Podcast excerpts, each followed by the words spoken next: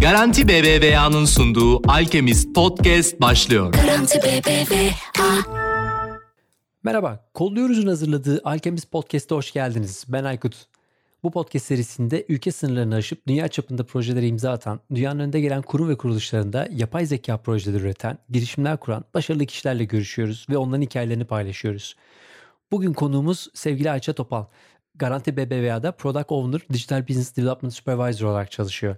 Hoş geldiniz Ayça Hanım. Nasılsınız? Hoş bulduk. Çok teşekkürler. Siz nasılsınız? Sağ olun. Çok teşekkür ederiz. Çok keyifli oldu. Bugün hem e, birlikte üzerine çalıştığınız ses teknolojilerini konuşma şansımız olacak. Hem Türkiye'deki hem dünyadaki ses üzerine yeni yeni gelişen, hızlı bir şekilde hayatımızı değiştiren aslında teknolojileri konuşuyor olacağız. O yüzden biz çok heyecanlıyız bugün. Gizemcim hoş geldin. Uzun zaman olmuştu. Yeni bir bölümde bir araya gelmek gerçekten keyifli oldu. Bakalım güzel bir bölüm olacak. Harika. Keyifli de bir bölümümüz var. O zaman topu istersen ilk olarak sana bırakayım. İlk sorumuzla başlayalım. Arkasından devam ederiz. Her konumuza bu soruyu soruyoruz. Ee, size de sormak istiyorum. Çünkü hala o e, bu süreçten çıkabilmiş değiliz. E, hala normal, eski normale dönebilmiş de değiliz.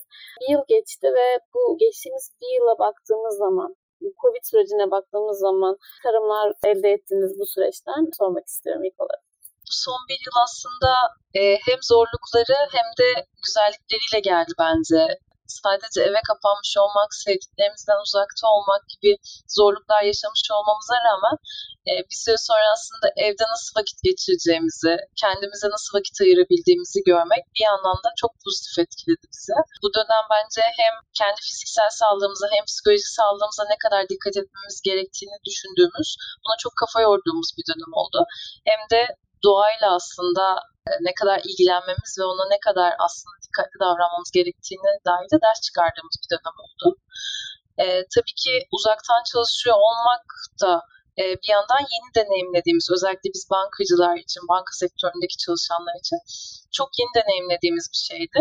E, bunun da birçok handikapıyla beraber nihayetinde aslında e, çok güzel bir adaptasyon sürecinin e, sonuna geldik. Artık her şey çok e, daha normal geliyor bize evden çalışıyor olmak ve e, işlerimizi buradan yürütüyor olmak.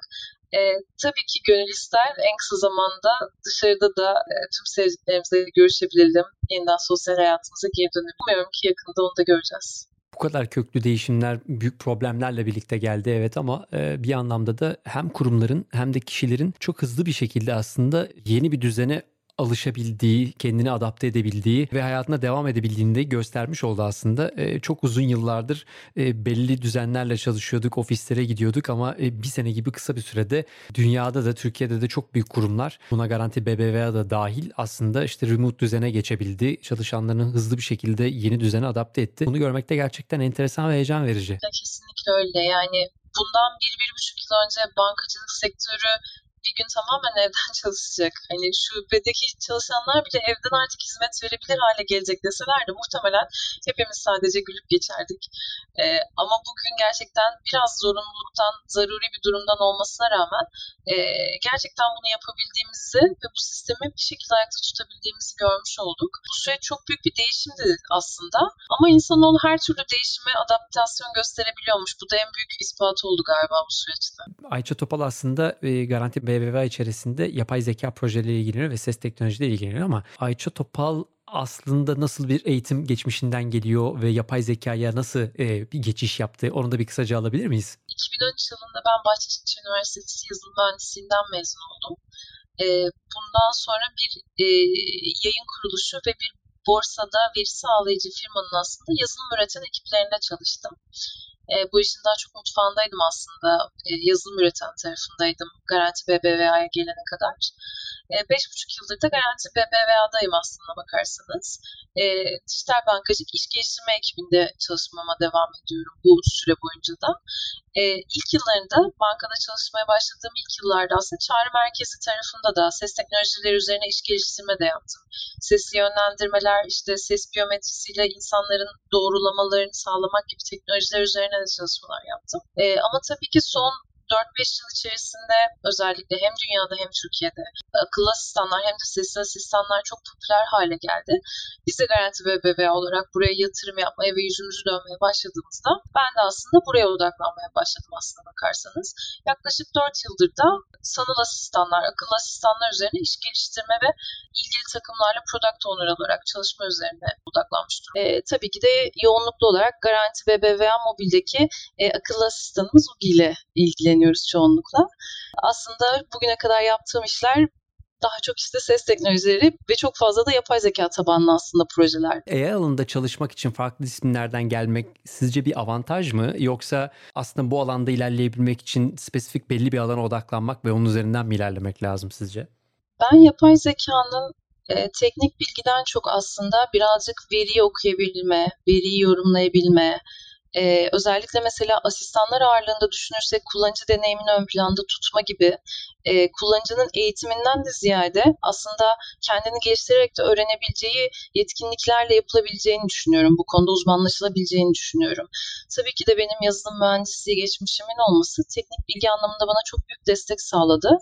Ama bugün zaten birçok sertifika programları, birçok özel eğitimler var ki e, yapay zeka çözümleri, modelleri, yapay zekanın öğrenimi ile ilgili çok fazla aslında bilgi sağlayabiliyor.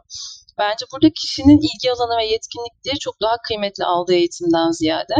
E, keza aynı şekilde benim beraber çalıştığım arkadaşlarımın arasında da e, sektörden bildiğim insanların arasında da bu tür bir yazılım veya bilgisayar geçmişi olmayıp örneğin endüstri mühendisi, ekonomi, iktisat gibi bölümlerden mezun olup yine de yapay zeka teknolojileriyle ilgilenen, bu konu üzerine kafa yoran veya proje üreten çok fazla arkadaşım ve tanıdığım insan var. E, dolayısıyla aslında bunlara da dayanarak söyleyebiliyorum ki e, tabii ki eğitim her zaman kıymetli yani o konuda veya teknoloji anlamında bilgi birikim olması her zaman kıymetli. E, ama bunun dışında da insanların bu e, sektöre girebilmesi ve bu konuda kendini geliştirebilmesi için imkanlar çok fazla. Bu yıl Future Proofing temasıyla uzaktan yaşama adaptasyon, dijital sağlık, misyon temelli inovasyon ve yaratıcılık gibi başlıkları gündemine alan Digital Age Tech Summit 8 Nisan 2021 Perşembe günü online olarak Garanti BBVA sponsorluğunda gerçekleşecek. Podcast'imizi dinleyen ve podcast açıklama kısmında paylaştığımız Google formunu dolduran ilk 30 öğrenci de 8 Nisan'da Garanti BBVA sponsorluğunda gerçekleşecek olan Digital Age Tech Summit'e ücretsiz davetiye kazanacak. Başvuru formu ve detaylar podcast açıklama kısmındaki linklerde.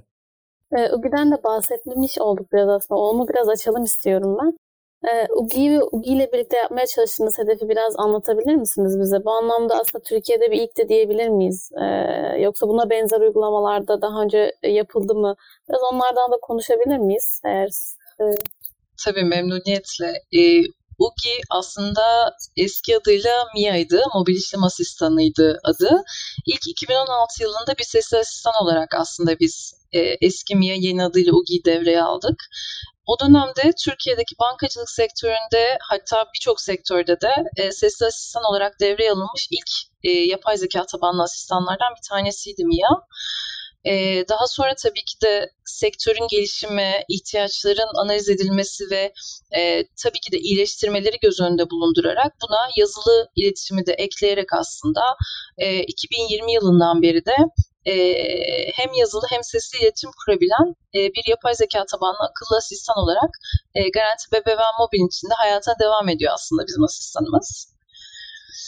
E, bankacılık işlemleri kapsamı içerisinde de birçok bankacılık işlemiyle ilgili bazılarını kendisi tamamlayarak, bazılarını da ilgili adıma yönlendirerek, bazı konularda da soru cevapla aslında müşterilerimize veya kullanıcılara destek olarak e, hayatlarını kolaylaştırmaya ve ihtiyaç duydukları bilgilere erişmelerini sağlamaya çalışıyoruz. Aslında hedefinden de biraz bahsetmiş oldum UGI'yi anlatırken. Buradaki temel hedefimiz özellikle de zaten pandemiden bahsettik sizinle konuşmamızın başında. Pandemi döneminde e, insanların dışarıya çıkamıyor olması, e, şubelere erişemiyor olması, dolayısıyla çağrı merkezi veya diğer kanalların çok yoğun ve sıklıkla kullanılıyor olması burada aslında müşterilerin her an erişebileceği, bir mesai saati beklemeden her zaman ulaşabileceği ve birçok konuda destek alabileceği bir asistan ihtiyacını daha da gözler önüne serdi. Biz bunu daha önceden aslında çalışmaya başlamış, başlamış olmamıza rağmen asıl hedefini ve asıl faydasını çok ciddi anlamda pandemi döneminde gördük UGI'nin. Kullanıcıların aslında sormak isteyip fırsat bulamadığı birçok soruyu veya kime ulaşacağından emin olamadığı birçok soruya e, UGI ile yanıt alabildiler bu süreçte. UGI örneği ve sesli pazar e, bir yandan aslında bizim farklı sektörlerde özellikle işte Amazon'un, e, Google'ın işte eko cihazlarla, sesli hoparlörlerle çok e, bağdaştırdığımız bir dünya. Dolayısıyla yavaş yavaş oraya geçmeyi hala bekliyoruz ama Türkiye'de henüz bunlar konuşulmazken aslında UGI vardı ve burada bir uygulama çıkarmış oldunuz. Ben şeyi çok merak ediyorum. Kullanıcı alışkanlıkları, davranışları nasıl değişti bu geçtiğimiz süre içerisinde? Ne kadar oturdu ve ne kadar beklenilen bir şey artık doğallaşan bir hale hale geldi. Yani bir mobil uygulama artık hiç sorgulanan bir şey değil. Çok rahat kullanıyoruz. Ama sesle bir e, yanıt almak hala yavaş yavaş sanki bir soru işareti mi yoksa kullanıcılar gerçekten e, günlük hayatının içerisinde bunu oturtmuş vaziyette ve burada çok daha farklı beklentilerine cevap arayacak ürünler mi arıyorlar? Ee, burada aslında benim de çok şaşırdığım bir süreçti bu. Çünkü ilk sesten devreye aldığımızda tabii ki de bizim çok çekincemiz vardı bu konuyla alakalı. Yani kullanılabilir mi? İnsanların alışkın olduğu bir şey mi? Siri'nin en patladığı dönemlerde 2015-2016'lar. Yeni e, iOS versiyonları çıkıyordu çünkü o dönemde ve Siri'yi gerçekten ön plana çıkarmaya başlamıştı Apple'da. Dolayısıyla çok göz önündeydi aslında sesli asistanlar. Ama tabii ki de e, sonuçta Türk halkının gerçek bir insanla e, etkileşime geçme ihtiyacı kolay kolay değişeceğini tahmin edemediğimiz bir e, alışkanlıktı. Ama insanlar bizim tahminimizden çok daha ötede aslında buna kolayca adapte olabildiler. Çünkü e, her zaman cebinde taşıyabildiği ve sorduğu soruyu anlayıp ona yanıt dönebilen bir asistanı bir kez deneyimleyip aslında tecrübe ettiklerinde e, sonrasında bunun kullanım alışkanlığının oluşması hiç de zor olmadı. Dolayısıyla çok böyle rutinde bunu kullanan düzenli bir kullanıcı kitlesi oluşmuştu. E, sadece sesli olarak hizmet verirken de Ugi'nin bizim beklentimizin üzerinde aslında bir hizmet verdi UGI yıllarca sadece sesli olmasına rağmen. Çok enteresan. Ya mesela şeyleri merak ediyorum. Bilmiyorum orada örnekler geliyordur. Ee, şimdi genelde Amazon Echo'da ya da Google Asistan'da ya da işte Siri'de kullanıcıların farklı farklı enteresan sorularını duyuyoruz ara ara. Enteresan vakalar. Eminim burada evet. da eğlenceli farklı şeyler çıkıyordur diye düşünüyorum arada. Evet evet. Şöyle bir anımız var zaten aslında UGI ile alakalı. Üç buçuk yıl önce idi sanırım. E, Apple Store aslında e, bir kullanıcımız e, Mia'nın yeni bir versiyon çıktıktan sonra şöyle bir yorum yapmıştı. İnanılmaz. Bir de tarhana tarifi verse gerçekten tam olacak bu asistan gibi bir yorum yapmıştı. Bu kullanıcımızı kırmadık ve aslında UG'ye tarhana nasıl yapılır diye sorduğunda tarhana tarifi verebilecek bir özellik ekledik. Ee, daha sonra da bunu aslında store'daki metnimizde e, metnimizi güncelleyerek müşterimize ulaştırmaya çalıştık çok güzel etkileşimler oluyor açıkçası. Çok fazla evlilik teklifi alıyor mesela Ugi. Süper. Enteresan bir şekilde Aynen. Çok fazla seni seviyorum duyuyor. Bunlar çok güzel şeyler. İnsanların her iletişimin sonunda teşekkürler, iyi günler, iyi akşamlar demesi gerçekten çok insani etkileşime geçtiklerini, çok insani gördüklerini bu iletişime gösteriyor aslında. Bizi ayrıca çok sevindiriyor zaten. Peki bu asistanlarda e, yapay zeka eğitimi ve gelişiminin e, ürün yönetimi ve kalitesi açısından faydaları neler? Asistanlar yapay zeka tabanlı birer ürün olduğu için, birer çözüm olduğu için bundan önceki muhtemelen birçok kaydınızda da bunun bahsi geçti diye tahmin ediyorum. Yapay zeka aslında sürekli öğrenen, sürekli gelişebilen bir teknoloji modeli diyebilirim. Dolayısıyla aslında bizim akıllı asistanlarımızla yapay zekalı yapay zeka tabanlı çözümlerle çalıştıkları için burada onları sürekli eğitmek, ona yeni şeyler öğretmek, farklı söylem tiplerini, müşterilerden gelen farklı cümle tiplerini öğretebilmek çok kıymetli hale geliyor. Bugün biz Türkçeyi konuşurken kendi dilimizde bile bir cümleyi belki 50 farklı varyasyonla ve birçok farklı kelime kullanarak farklı kombinasyonlarla kurabiliyoruz. Dolayısıyla müşterilerin e, asistanı asistanlarının onu anladığını düşünebilmesi için gerçekten anlayabileceği her türlü kombinasyonla düzenli olarak eğitilmesi çok kıymetli. Bu ilk intibadır. Yani müşteri gelip de asistana bir şey söylediğinde eğer ki bu anlaşılmazsa veya müşteri doğru yanıt, tatmin edici bir yanıt alamazsa e, dolayısıyla onun kullanımı vadeli olmayacaktır. O birebir ilişki, müşteri ve asistan ilişkisi o kadar da uzun vadeli olmayacaktır. Bunu tecrübeyle de gördük. Bu nedenle de aslında e, düzenli olarak müşterilerden nasıl söylemler geliyor? Müşteriler asistana en çok neler soruyor? Bu sorduklarını asistan anlayabiliyor mu? E, Ugi anlayabiliyor mu? Ve aslında doğru cevap verebiliyor mu diye biz çok düzenli ve sıkı e, kontroller yapıyoruz. Düzenli çalışmalar yapıyoruz burada.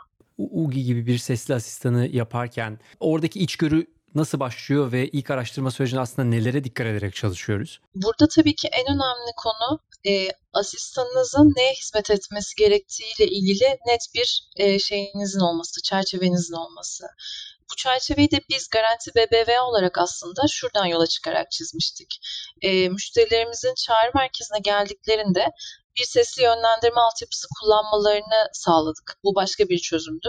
Bu sesli yönlendirme sayesinde aslında müşterilerimiz para transferi yapmak istiyorum dediğinde bu işlemin anlaşılıp ilgili müşteri temsilcisi grubuna yönlendirilmesini sağlıyorduk. Aslında bu e, yapay zeka tabanlı asistanlardan önce kural tabanlı bir asistan hizmeti diyebiliriz. Burada müşterilerin neler söylediğini, en çok hangi konularla ilgili geldiğini ve müşteri temsilcisiyle de aslında gerçekten bu işlemi gerçekleştirip gerçekleşmediğini gö- gerçekleştirmediğini gözlemledik. E, bu süreçte de müşterilerimizin aslında sesli işlemlere ne kadar kolay adapte olabildiğini daha çağrı merkezi döneminde biz gözlemlemiştik. E, buralardan topladığımız verilerle, bilgilerle ve gö- e, oluşturan oluşan öngörülerle biz e, sesli asistanı da ya zaten yapmaya cesaret ettik aslında bakarsanız. Bize bu verileri analiz ettik aslında işin başında ve bu sayede bir e, kapsam belirlemiş olduk, bir çerçeve belirlemiş olduk asistanımıza. Peki asistanın iyileşme alanlarının tespiti amacıyla yapılan veri toplama, inceleme e, ve analiz süreçleri nasıl işliyor? E, ve bu sürekli devam eden bir süreç mi? dediğim gibi yapay zeka çözümleri gerçekten sürekli öğrenim ve sürekli eğitimle çok daha yüksek başarı oranlarına ulaşıyor. Asistanlar için, yapay zeka tabanlı asistanlar için de aslında başarıya ulaşması demek çok daha farklı ve çok daha çeşitli söylemi anlayabilmesi demek oluyor bizim açımızdan. Anlayıp doğru yanıt verebilmesi demek oluyor. Ee, biz bu süreçlerde aslında müşterilerin yazdıkları, müşterilerin söyledikleri söylemleri birer birer inceliyoruz. Bunları doğru anlamış mıyız, doğru anlayamamış mıyız? Anlamamız gereken hangi noktalarda eksik kalmışız, anladığımızda müşteriye tatmin edici bir yanıt vermiş miyiz? Bunları aslında her ay örneklem veriler çekerek, müşterilerden gelen verileri örneklem olarak bakıp inceleyip bunların üzerinden iyileştirmeler yaparak botumuzu geliştirmeye devam ediyoruz, asistanımızı geliştirmeye devam ediyoruz. Mesela pandemi dönemi başladı. Pandemiden önce biliyorsunuz hayatımızda o kadar da gündem olmayan kredi öteleme veya kredi borcu, kredi kartı borcu öteleme konuları vardı evet ama pandeminin başlamasıyla aslında bir anda birçok banka bunu yaptı ve birçok da aslında kullanıcının Türkiye'de yaşayan insanın ihtiyacı vardı bu çözüme. Örneğin bu konuyla ilgili bir anda asistana gelen patlama oldu. Kredi ötelemeleriyle ilgili, kredi kartı borcu ötelemeleriyle ilgili. Biz bunları bu düzenli veri araştırmalarını yapmasaydık müşterilerin bu söylemle çok geldiğini fark edemeyecektik. Biz bunu fark ettikten sonra aslında yeni bir yanıt verebilecek şekilde botumuzu tekrar eğittik. E, bu sayede de çok kısa bir sürede aslında müşterilerin ihtiyacına, güncel ihtiyacına da yanıt verebilen bir asistan haline gelmiş olduğu gibi.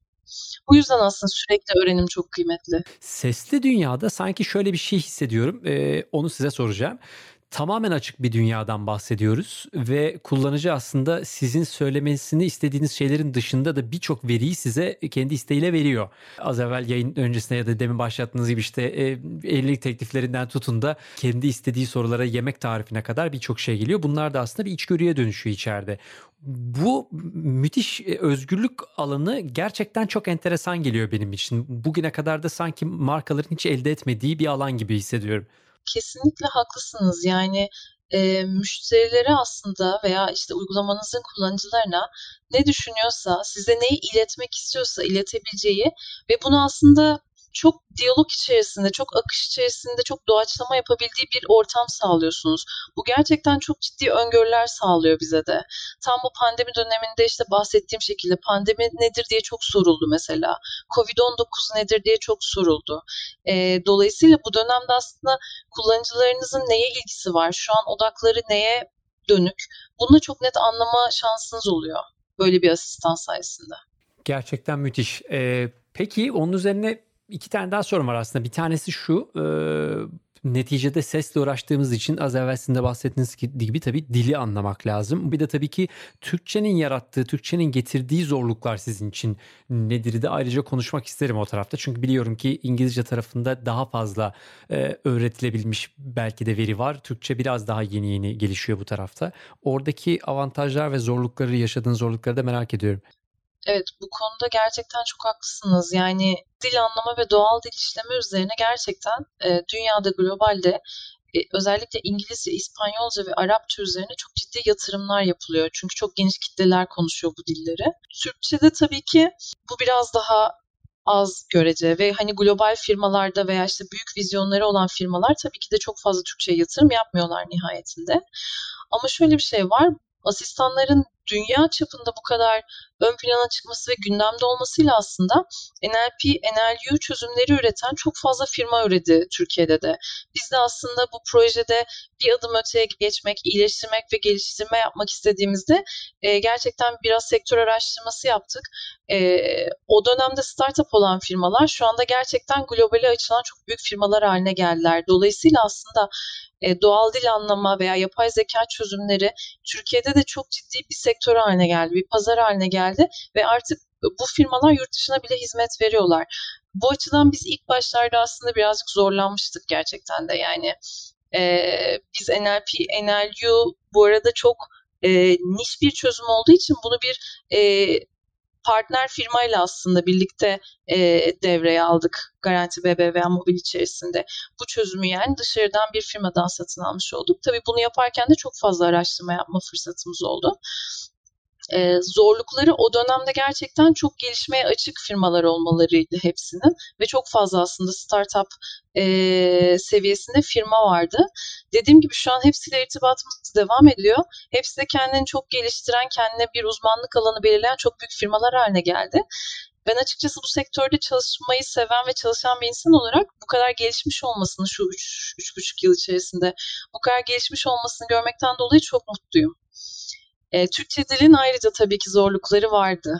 Türkçe dilin yanında şunu da ekleyebilirim. Bankacılık terminolojisinin de Türkçedeki kullanımı ile ilgili çok büyük farklar var. Yani bankacı bir bankacının debit kart dediği aslında hesaba bağlı bir karta e, müşterilerimiz, kullanıcılarımız çok farklı şekilde isimler koyabiliyor. Banka kartı diyebiliyor, ATM kartı diyebiliyor. Dolayısıyla bizim bir bankacı olarak botu eğitmemiz yetmiyor da müşterilerin aslında bankacılık terminolojisine nasıl kendi dillerinde uygun terimler bulduklarını bilip öğrenip bunları bota da öğretmek gerekiyor.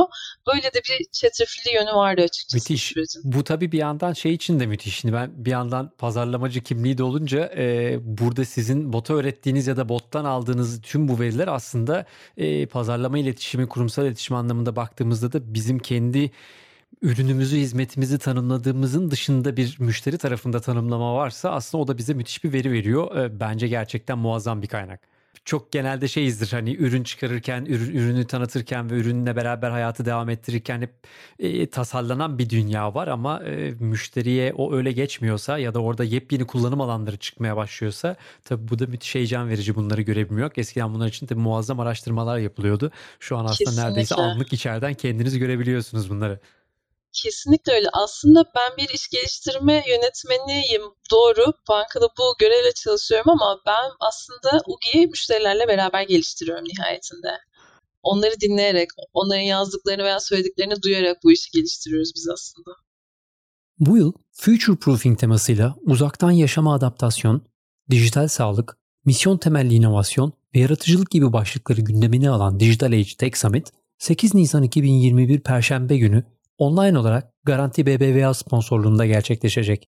Podcast'imizi dinleyen ve podcast açıklama kısmında paylaştığımız Google formunu dolduran ilk 30 öğrenci de 8 Nisan'da Garanti BBVA sponsorluğunda gerçekleşecek olan Digital Age Tech Summit'e ücretsiz davetiye kazanacak. Başvuru formu ve detaylar podcast açıklama kısmındaki linklerde. Peki e, Agile Scrum metodolojisinin asistanların gelişiminde oynadığı rol ve etkileri nelerdi? Az önce birkaç soru önce konuştuğumuz konu vardı. Ee, asistanın her zaman gelişebilir olması, geliştirilmeye ihtiyaç duyması diye.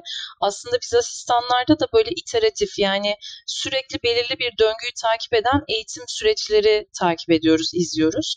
Aslında Agile'da, e, Agile proje yönetim süreçleri de bunu sağlıyor bize. İki haftalık, üç haftalık döngülerle e, bir şeyleri aslında bir çıktı üretmek, bir projeyi üretmek ve aslında onun üzerine koya koya katarak devam etmeyi sağlıyor.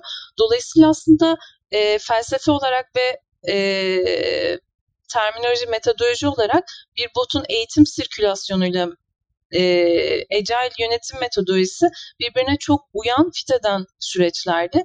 Biz bunun da çok faydasını gördük. Çünkü yazılım geliştirmesi bir yandan devam ederken bir yandan botun da aynı ivmeyle ve aynı sirkülasyonla aynı sürelerde e, ve aynı frekansta gelişiyor olması güzel bir döngüye ve ahenge yol açtı aslında proje boyunca. Dolayısıyla beklediğimizden, tahmin ettiğimizden çok daha hızlı biz e, servis edebildik bazı e, özelliklerini Ugi'nin. Önceki e, bölümlerde de yine Garanti BBVA'dan konuklarımız vardı. Onların da farklı departmanlardaki aslında Agile metodolojisini dinleme şansımız oldu. Bu gerçekten globalde de tabii örneklerine bakıyoruz. Ekiplerin çok daha hızlı çalışabilmesi ve e, ürün geliştirmeyi çok daha sistematik bir şekilde götürmesi için tabii çok faydalı oluyor ki sizin ekiplerinizde de bunu sık sık aslında dinleme şansımız oldu bütün bu sesli asistanları planlarken tıpkı işte mobil uygulamalarda olduğu gibi aslında burada bir kullanıcı deneyimi planlıyoruz. Bir ona da yanlışım varsa düzeltirsiniz. Conversational UI diyoruz değil mi? Orayı biraz açabilir miyiz? Hem Conversational UI nedir? Burada bahsettiğimiz şey nedir aslında? E, ses üzerinden bunu planlarken. Hem de buradaki etkileri ve faydalarını biraz konuşmak e, çok faydalı olur. Onun üzerine de biraz daha devam ederiz konuşmaya. Burada Conversational UI dediğimiz e, diyaloglarla yönetilen bir arayüz sunabilmeyi sağlamak bizim için müşteriye. Yani bu nasıl aslında bir bilgisayarın bir insanla diyalog kurarak e, işlemlerini tamamlaması veya hizmet vermesi anlamına geliyor bizim açımızdan. E, conversational UI tabii ki de asistanlar dünyasında çok sık kullanılan bir şey. Çünkü asistanlar bugün bilgisayarlar açısından baktığımızda diyalog üzerinden insanlarla etkileşime geçmeye en yakın programlar. E, bu nedenle de tabii ki bizim asistanlarımızda en sık kullandığımız arayüz geliştirme metodolojisi diyebilirim conversational UI'ya. Bu nasıl bir şey aslında? Örneğin bir müşteri para transferi yapmak istediğini söylerken çok çeşitli kombinasyonlarla bunu söyleyebilir. Bunlardan bir tanesi para transferi yapmak istiyorum olabilir. Bir tanesi Ayça'ya para göndermek istiyorum olabilir. Diğeri Ayça'ya 5 lira göndermek istiyorum olabilir. Gibi gibi aslında içinde birçok parametre olan bir kombinasyon silsilesi. Burada asistanın e, aldığı bilgilerden, müşteriden aldığı bilgilerden sonra başka gereksinim duyduğu bilgiler varsa bunları belirli ve mantıksal bir sırayla sorabilmesi yine bir conversational UI örneğidir. Veya müşterinin bir işlemi tamamladıktan sonra nasıl devam etmek istediğine dair onunla diyaloğu sürdürebilme hali yine conversational UI'ye bir örnektir. Örneğin müşteri kartımın borcunu görmek istiyorum dedikten sonra kredi kartının borcunu gösterip peki borcunuzu ödemek ister misiniz demek yine bir conversational UI örneğidir ki bunlar aslında asistanla kullanıcısının etkileşimini arttıran ve e, o sadakati ve o e, engagement aslında arttıran özelliklerdendir diyebilirim. Peki e, burada biraz şey de sorayım. Dünyadan bu alanda e, örnek olarak gösterebileceğiniz sizin takip ettiğiniz yeni yeni çıkan ve heyecan veren test teknoloji anlamında sizin takip ettiğiniz örnekler var mı? Tabii ki ben açıkçası hem iletişim boyutuyla hem reklam boyutuyla hem de yaptıkları aslında altyapı ve e, teknolojileri anlamında Alexa, Amazon'un Alexa'sını hayranlıkla izlemeye devam ediyorum. Çünkü onun nasıl daha hayatı kolaylaştırdığını e, ve nasıl aslında imkanlar sunabildiğini hem çok güzel geliştirerek hem çok sağlam bir altyapı kurarak gösteriyorlar. Hem de bunu çok güzel aslında insanlara anlatıyorlar. Çok böyle teknoloji dili kullanmadan nasıl bir fayda sağlayacağını çok güzel anlatıyorlar. Benim açıkçası tabii ki Amazon'un övülesi çok bir yanı var. Kabul ediyorum bunu. Teknoloji sektöründeki birçok insan da kabul ediyordur ama benim uzmanlık alanım olduğu için Alexa'sı ayrıca hayranlıkla takip ettiğim ürünlerinden bir tanesi. Peki kullanıma geldiğinde herkesin genelde evde böyle bir şey sorusu oluyor ya evime olsa almam alırım almam kullanırım kullanmam gibi. Sizin öyle bir e, bütün bu pozitiflerin yanında dikkat edilmesi gereken ya da sizin dikkat ettiğiniz bir tarafı var mı? Tabii şimdi özellikle Türk halkında bu konuda ciddi bir hassasiyette söz konusu. E, topladığımız e, öngörüler de aslında bunu bize gösteriyor. Özellikle bankacılık asistanları ile ilgili şöyle handikaplar oluyor. İşte bağıra bağıra hesap bakiyemi okumasın, bağıra bağıra kart, kredi kartı borcumu söylemesin bu orta e, gibi serzenişler tabii ki oluyor. Aslında tam da bunun için müşterinin tercihine ve o andaki iletişim e, tercihine uygun şekilde asistan yönelmeli. Bu da nasıl? Müşteri eğer sesli sorduysa demek ki bunda bir problem yok. O da sesli yanıt vermeli. Ama müşteri yazarak sorduysa belli ki tercihi bunu sessiz olarak devam ettirmek, yazarak devam ettirmek. Dolayısıyla yazılı soruya da sadece yazılı cevap vermesi. Bu nedenle de aslında biz de birazcık sadece sesli asistan değil hem sesli hem yazılı iletişim kurabilecek bir asistana dönüştürdük sonunda bu gibi. Sizce ses teknolojileri önümüzdeki günlerde hayatımızı ne yönde değiştirecek ya da daha fazla ne e, katacak bize ilerleyen zamanlarda? Ya da ne tarz böyle farklı gelişmeler bekliyorsunuz e, bu alanda? Şimdi ses teknolojileri konusunda zaten daha Türkiye'de aslında bence gidilecek çok yol var. Ee, en basitinden e, işte Amerika'da Alexa'nın bir evde yapabildiklerini veya bir bankayla kurabildiği o entegrasyonları biz şu an Türkiye'de aslında yapamaz durumdayız. E, regülatif nedenlerden dolayı. Bunlar geliştikten ve birazcık belki esnedikten sonra aslında ses teknolojileri biraz daha hayatımıza dahil olabilir. E, çünkü Alexa ile insanlar orada bankacılık işlemlerini bile yapabiliyorken e, şu an biz regülatif anlamda orada değiliz çok fazla işin aslına bakarsanız. Dolayısıyla burada e, belki sadece sesli asistanlar değil ama asistanların özellikle Türkiye'de ben yakın ve orta vadede e, kişiselleşme ile alakalı çok yol kat edeceğini düşünüyorum ki zaten sektörde de bu böyle ilerliyor. Yani daha kişisel, daha Ayça Topal'ı tanı- tanıyan, müşterinin daha önce ne yaptığını, hangi kanala gittiğini, nelerle ilgilendiğini, e, neyle ilgilenebileceğini bilen ve buna göre aslında ona özel yanıtlar, teklifler, destekler sağlayan asistanlar çok daha kıymetli hale gelecek.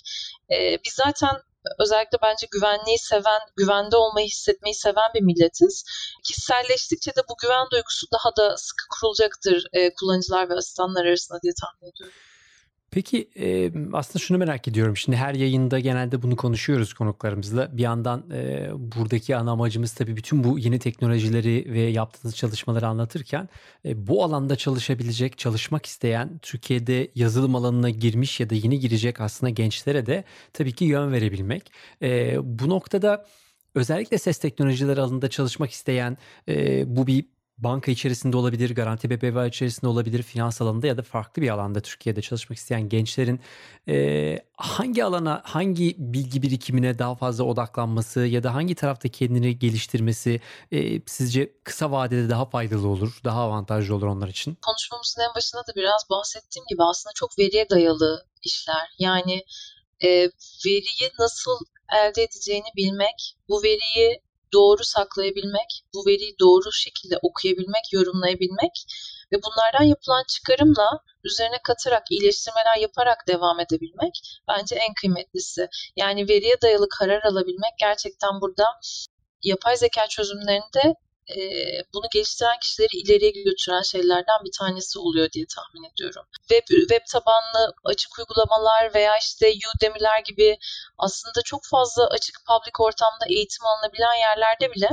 veriyi nasıl okunabileceği veya verinin nasıl analiz edilebileceği ile ilgili çok fazla eğitim de bulunuyor e, üniversitede eğer ki bununla ilgili destek alamıyorsa arkadaşlarımız bence kesinlikle YouTube gibi, Udemy gibi veya işte artık birçok zaten sosyal mecranın da kendine ait eğitim inisiyatifleri oluyor veya eğitim paylaşımları oluyor e, konu bazlı. Bunları takip etmelerini, buralarda aslında hem sektörden insanların konuşmalarını dinleme fırsatı bulacaklarını e, hem de aynı zamanda bunları uzmanlaştıracak bilgileri elde edebileceklerini düşünüyorum. Bunun dışında tabii ki de bu arada yapay zeka artık e, tüm dünyada çok e, popüler olduğu için Türkiye'de de çok popüler. Hem yabancı dilde hem de Türkçe dilinde birçok eğitimi de yapay zeka çözümleri veya metotlarıyla alakalı e, çok fazla eğitimde bulabileceklerine inanıyorum. Bunlar birazcık ilgisi olan insan aslında hobi olarak izleyebileceği, dinleyebileceği kısalıkta bile var aslına bakarsanız. Dolayısıyla ben bunları takip etmelerini tavsiye ederim. Ee, çok klasik ve çok şey bir soru sormuş olacağım ama AI yakın zamanda işlerimizi ele geçirecek mi o zaman diye sorayım. Yani bunun yanıtını beni dinleyenler, biz dinleyenler, Gizem'i dinleyenler böyle düşünmediğimizi biliyorlar gerçi ama o sorunun yanıtını bir de sizden almış olalım. Sizce AI e, önümüzdeki dönemde bu işlerin ne kadar değişecek ve belli bir kısmını iş elimizden alacak mı ya da nasıl bir değişim öngörüyorsunuz? İşlerimizin belli bir kısmını elimizden alacak. Ama zaten elimizden almasını istediğimiz çok otomasyon gerektiren, çok vaktimizi alan, aslında bizim e, o çok kıymetli ve aslında düşünmeye vakit ayırmak istediğimiz beyinlerimizi boşuna yoran ve vakit ayırmamıza sebep olan otomatik işleri alacak, basit işleri alacak. Yoksa hayatımızda bence sanat, müzik, e, eğlence, e, kültürel etkinlikler bunlar aynı şekilde kalmaya devam edecek Bence tam tersi insanların artık çok daha psikolojik, manevi, sosyolojik açıdan e, veya toplumsal açıdan katma değer üreteceği işlere vakit ayırabilmesini sağlayacak. E, benim umudum da bu yönde açıkçası. Yani umuyorum ki alır ve umuyorum ki bu sayede biz biraz daha e, kendimizi insan olarak aslında tüm dünyada ayrıştırabilecek bir noktaya taşıyabiliriz. Yapacağımız ve düşüneceğimiz her şeyle birlikte. Düşüncelerimizi umarım çok daha faydalı şeylere ayırabiliriz bu sayede. Peki e, o zaman bir de gündemden bir tane soru sorayım. E, şimdi ses teknolojisiyle ilgilendiğiniz için tabii bir yandan şimdi podcast'in içerisindeyiz. Tabii podcast gerçi neredeyse 20 seneye yakın bir süredir dünyada var ama son 2 senedir aslında hem Türkiye'de hem globalde e, çok büyük bir patlama yaptı. Ama Clubhouse'la beraber bir anda tüm dünyada çok ciddi bir e, sesli mecra içerik tüketimi çok yoğunlaşmaya başladı. E, hazır yakalamışken ve sesle ilgilenen biri olarak da Clubhouse'la ilgili e, denediyseniz e, görüşlerinizi denemediyseniz de genel olarak bütün bu e, trendi nasıl e, yorumladığınızı merak ediyorum. Clubhouse'u denedim. Ee, bir defa pazarlama stratejisi olarak çok takdir edilesi buldum. Yani bir davetiye ile oraya giriyor olmak gerçekten insan çok kıymetli hissettiriyor. Bence bu stratejileri açısından gerçekten tebrik etmek lazım. Birçok sosyal medyadan farklı bir giriş yaptılar çünkü bu sayede bütün pazara. Onun dışında e, ben biraz daha açıkçası şu an e, kaydettiğimiz gibi, şu an konuştuğumuz gibi aslında bir Spotify podcast'i dinleyicisiyim. E, çünkü e, Clubhouse'da biraz daha şunu hissettim. Çok canlı yayın üzerinden ilerlediği için birbirinin üstüne binen konuşmalar veya e, çok böyle sistematik gitmeyen anlar oluyor. Dolayısıyla bu dikkat dağınıklığına veya bende en azından dikkat dağınıklığına veya çok ilgimi çekmeyen bir noktaya götürebiliyor. Ee, ama Spotify'daki podcastler gibi aslında podcast yayın yapan diğer sosyal mecralarda bu biraz daha sistematik ve planlı yapıldığı için e, insanların istediği bilgiyi istediği e, sadelikle ve yalınlıkla alabilmesini sağlıyor. Ben bu açıdan açıkçası biraz daha e, önceden planlanmış ve düzenli bir podcast yayınını tercih ediyorum. E, Clubhouse bir hit, hit oldu şu anda. E, popüler oldu ama e, ben çok sürdürülebilir bir süreç olduğunu açıkçası şahsi olarak çok inanmıyorum. Peki Şimdi oradan son bir soru daha soracağım. Ee, şimdi e, sizin tüm e, ses teknolojilerini geliştirirken ki aslında süreçlerinizi az evvel konuştuk. Orada çok daha tabii sistematik ilerleyen bir öğrenim süreci var içeride. E, robotların öğrenebilmesi, yapay zekanın anlayabilmesi için. Tabii ki bir yandan da çok ciddi veri beslemek gerekiyor içeriye. Dolayısıyla aslında ses, konuşma veriyor olmak lazım. Bu anlamda tabii bir sıkıntınız muhtemelen e, Türkiye'de, globalde de var ama Türkiye o anlamda çok daha kontrollü. Finans sektörünün getirdiği bir takım regülasyonlar var. Dolayısıyla işte verinin ne kadar e, izinli verildiği, hangi mecralardan toplandığı tabii çok daha kontrollü gidiyor diye düşünüyorum o tarafta eski deneyimlerimden de. Ama bunun olmadığını düşünüyor olsak, böyle bir regülasyon olmadığını düşünüyor olsak, bir podcast mecrası ya da işte Clubhouse gibi bir mecra e, makinelere farklı şeyler öğretebilmek adına ne kadar faydalı olabilir ya da sizin için aslında bu daha kirli ve üzerine çok uğraşılması gereken bir data mıdır? Neticede içeride bir düzeni sağlaması lazım. Belli şeyler üretmek lazım. Orada aslında gerçekten bir konu spesifiğinde, konu özelinde konuşulan ve konuşmacıların da belli olduğu ve seçilerek aslında o konuşmaya alındığı bir süreç var. Dolayısıyla pekala da aslında oradaki konuşmalar çok güzel e, eğitim datası haline dönüştürülebilir. Bu arada her e, rastgele oluşan e, veride bir temizlik süreci her zaman var hayatımızda. Yani bu e, müşterilerimizden geldiğinde de biz onu bir temizleme e, ritüeline sokmak durumundayız. Çünkü e, o konuşma dilinin veya o konuşulan söylemin veya o sesteki gürültünün bir şekilde temizlenmesi, ayıklanması gerekiyor her zaman için. Dolayısıyla ben oradakinden çok daha büyük bir efor gerektirmeyeceğini düşünüyorum Clubhouse'daki verinin kullanılma şansı olsaydı eğer ki. E, çok da güzel olurdu çünkü çok konu spesifiğinde. Örneğin e, banka faiz oranları ile ilgili orada insanlar belki 2 saat 3 saat oturup konuşuyorlar. E, hem kendi deneyimlerinden bahsediyorlar hem bilgileri bırakıyorlar buraya.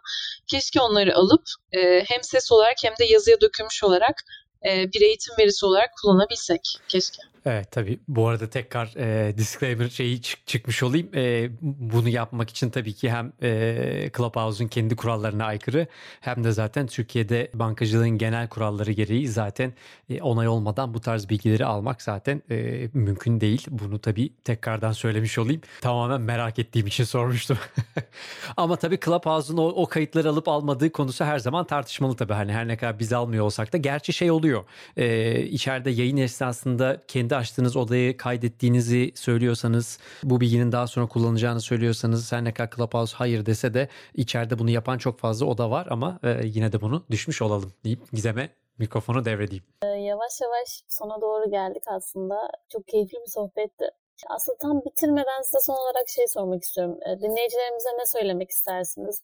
Bu alanda ilerlemek isteyen, sizin yaptığınız işle ilgilenmek isteyen arkadaşlarımıza da dinleyicilerimize önerileriniz olur mu? Matematik öğretmeni olan bir anne babanın kızıyım. Dolayısıyla matematikle uğraşmak, yani sayısal verilerle uğraşmak, bir problemi çözmek için farklı yöntemler, metotlar uğra denemek ve bunlarla uğraşmak her zaman çok e, ilgi çekici gelmişti. E, dolayısıyla aslında bundan sonra bu sektöre girecek arkadaşlarıma da ben bu sektörde bununla uğraşırken inanılmaz keyif aldığım için e, özellikle de böyle matematikle, problem çözmekle, problemleri analiz etmekle ilgilenen arkadaşların ben gerçekten bu işi yaparlarsa çok keyif alacaklarını düşünüyorum. Keza artık pandemi döneminde her şey uzaktan, dijitalden yönetilmeye başladığı için e, çok daha fazla şeyi otomatize etmemiz gerekecek bundan sonra. Ve bu otomasyonları e, sadece kural tabanlı çözümlerle yapamıyor hale geleceğiz bir süre sonra. Çünkü ellerimize çok büyük veriler birikecek ve bu verilerden birer kural seti çıkarmak, 3 tane 5 tane kural seti çıkarmak çok zor hale gelecek. Bu nedenle aslında büyük büyük datayı yorumlayabilecek yapay zeka çözümlerine ihtiyacımız olacak. Bu asistanlar olabilir, e, robotik otomasyonlar olabilir, başka bir sürü çözüm olabilir. E, ama bence e, günümüzün ve önümüzdeki aslında bence 20-30 yılın e, hızla gelişecek, ivmelenecek sektörlerinden bir tanesi yapay zeka tabanlı çözümler. E, ilgisi olan veya merakı olan arkadaşların belki ilk etapta dedike bir şekilde bununla ilgilenmeseler de dediğim gibi az önce de bir kenarda böyle hobi olarak okudukları, araştırdıkları, inceledikleri bir şey haline getirirlerse hayatlarında bence kariyerlerinde belli bir noktaya geldikten sonra bunu herkesin ihtiyacı olacak. E, o nedenle de kendilerini eksik bırakmasınlar derim yapay zeka ile ilgili.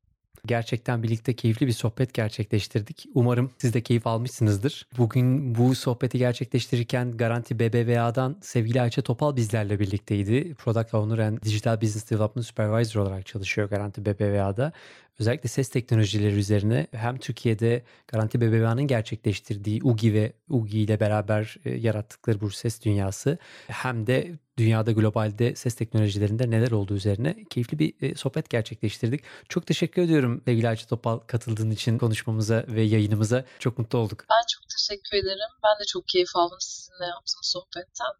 Ee, bana bu şans verdiğiniz için ve e, burada bana vakit ayırdığınız için ayrıca teşekkür ederim. Gizemcim sana da çok teşekkür ederim. Kısa bir aradan sonra tekrar birlikte kayıt gerçekleştirmek çok keyifli oldu. Ben teşekkür ederim. Ben de çok keyif aldım. Güzel bir yayındı. O zaman herkese tekrar teşekkürler ederek bu yayını burada sona erdiriyoruz. Bundan sonraki bölümler için lütfen takipte kalın. Bu dinlediğiniz bölümü beğendiyseniz lütfen sevdiklerinizle ve podcast dinleyenlerle paylaşın, yorumlayın.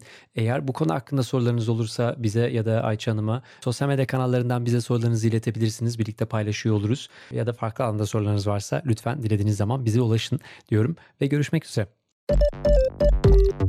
Garanti BBVA'nın sunduğu Alkemist Podcast sona erdi. Garanti BBVA